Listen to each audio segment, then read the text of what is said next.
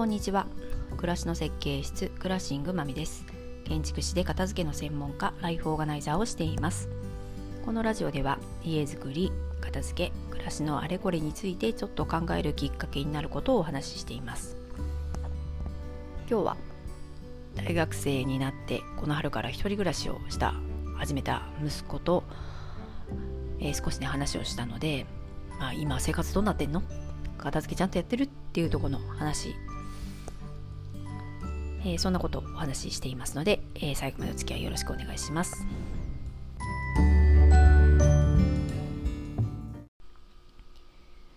先週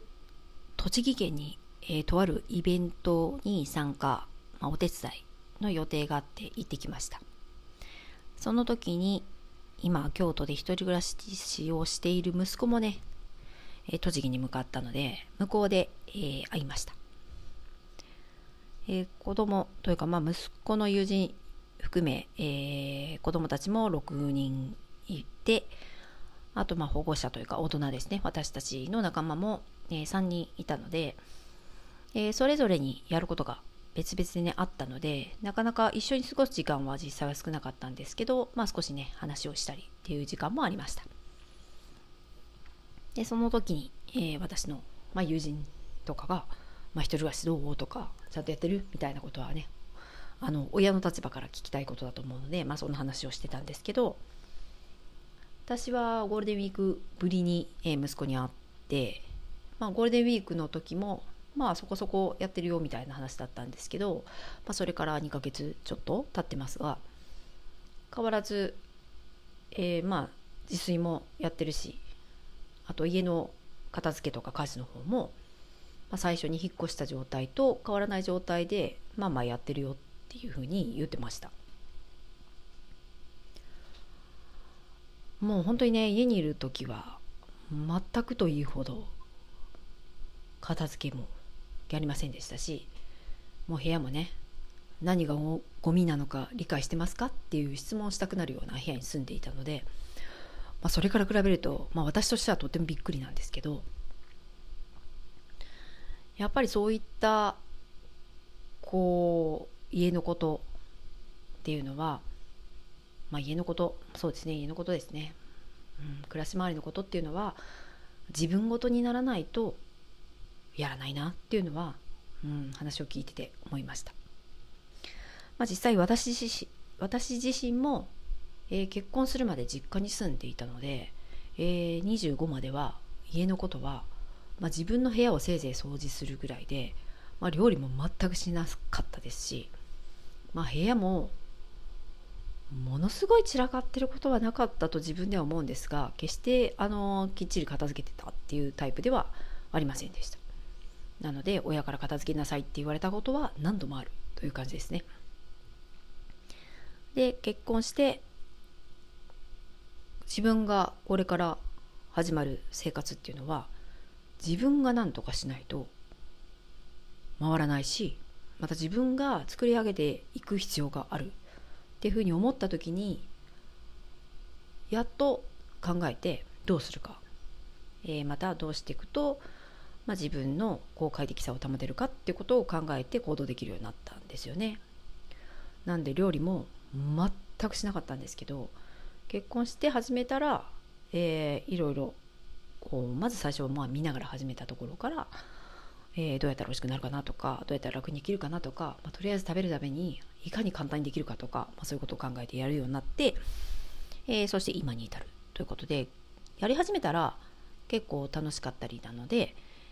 えー、割と家事は、まあ、もちろん面倒くさいこともあるんですが割とこう苦でなくさらっとはできるというような感じです。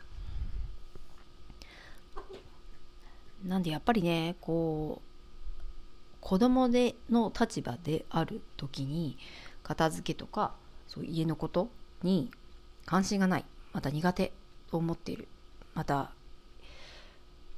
良いことというか好きなことじゃない場合、まあ、なかなか気持ちは向かないしやらないですよね。だからやりなさいとかやらせるっていうのはすごい難しいことなんだなと改めて思いましたし、まあ、だからといってねみんなこうじゃあ自分ごとになったらできるかっていうとなかなかそれもね全員に当てはまることではないとは思うんですけどそれはねまあ向き不向きもあったりとかあとはまあある程度基本的なこうちょっとした知識があった方が、まあ、もちろんねいいのかなとは思います。まあ、そういう意味で言うと、まあ、私は一応片付けについては、まあ、知識があるので家でやる時も息子に細かく教えたことはないですが、まあ、一応一緒にやる時はね何か話をしたりとかあと家の状態をどうするかっていうのは、まあ、見ているので、まあ、それがやっぱり大きかったのかなというふうに思います。まあ、お友達からもねそんなこと言われましたけどやっぱり住んでいたお家でまあどういう暮らしが営まれてたかっていうのは本人が見ているし経験をしているので、まあ、いくらね言葉で言われてもその状態を知らなかったり、まあ綺麗に片付けてねって言われてもじゃあ綺麗な部屋って何っていうことがそもそも基準として持っていないとやっぱりできないですよね。うん、なんでその辺はまあやらない息子がいたしやれって言ってもやらなかったけどまあ私が粛々とやってたことが何かこうつながったのかもしれないなというふうに、えー、今の自分を私はね自分で褒めております。はい、なんで料理の方も、まあ、割と自炊はしてるみたいで、えー、この間はあんな小さな一人暮らしのキッチンで唐揚げ作ったなんて言ってたので はい、そんな風に揚げ物もしたりとかあと圧力鍋電気鍋を買っているので、まあ、ご飯も炊けるし料理もできるっていうようなものですね。でそれも使ってるって言ったらあよく使ってるよっていうふうでとりあえずいろんなもの入れて、えー、調味料入れて煮込むと美味しいものができるから、まあ、いろいろ作ってるっていう話で、まあ、そのねざっくり、えー、まさに家庭料理的なこう表現をしたところでああなんか一応ちゃんとやってるんだなっていうのも感じました。ねなんで本当に一人暮らしっていうのは大事ですね自分で自分の生活を成り立たせるっていうのは簡単なようでやっぱ難しいことだと思うんですよね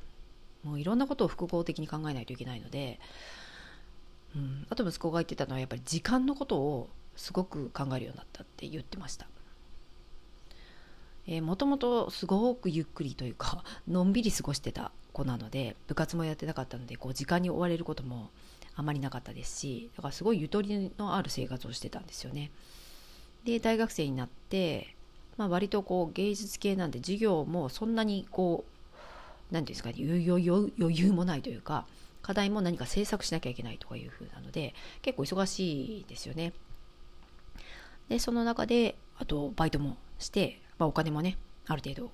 ちょっと欲しいなっていうのもあるだろうしえー、そして家のことをやるにはそれなりの時間が必要なのでそのために週末は時間を取ったりっていうことをしたりあとまあ課題の提出があるからそのためにどうするかどこどうやって時間を取るかってことを考えたり、まあ、当たり前のことなんですけど、まあ、そうやって全部のことを、えー、自分で管理しなきゃいけないっていうことを身をもって、えー、体験して実践しているっていうところが成長したなっていうふうに、はい、思いました。これがね家にいたら自分の時間の中で家のことをする。家事全般っていうのは全くなくていいわけですよね。洗濯もしなくていいし、まあ、掃除はねせめてしなきゃいけないかもしれないですが料理もまあ家に帰れば基本はまあ出てくるっていう状態になるのでまあ、それを思うとね自分で生活するとそういった家事全般また掃除もやっぱ水回りとかねトイレとか風呂とかそういうとこもあるじゃないですか、まあ、そう思うとそれなりに時間と労力が必要なのでであとね洗濯とか掃除をすれば洗剤を買いに行かなきゃいけない。トイレットペーパーがなくなったとか。そんなこともね家で暮らしてたら全然考える必要はないんですよ。だから本当にね一人暮らしをさせるさせるとか一人暮らしをするっていうのはもういろんな経験をするなあというのをね感じましたね。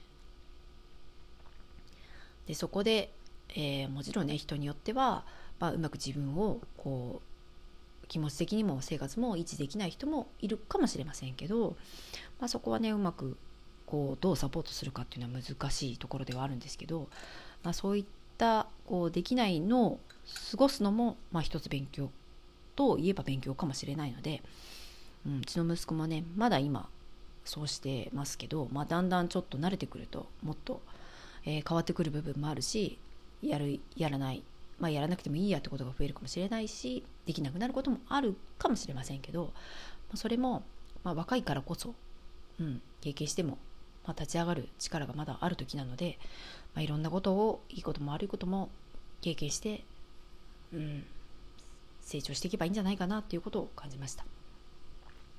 はい、なんで家のことは自分ごとにならないとなかなか難しいんだなっていうことを感じたというお話を今日はしてみました。はい。あ、そして前回は、えー、その栃木のね、旅先で録音していたので、ちょっとね、音が悪かったり、えー、すごく聞きにくかったというような声をいただいたので、あの、本当申し訳なかったなと思います。えー、持ってく機材もちょっといつもと違うものだったので、え音が聞き取りにくかったところがあったと思いますが、はい、申し訳ないです。えー、今日はこれで聞けてるかなと思いますが、はい、もうちょっとね、この機械も、もう少し音がいいものを用意した方がいいのかもしれませんが、なかなかそこまで気が回らなくて、はい、そんな中でも聞いていただいて本当にありがとうございます。はい、ではまた来週。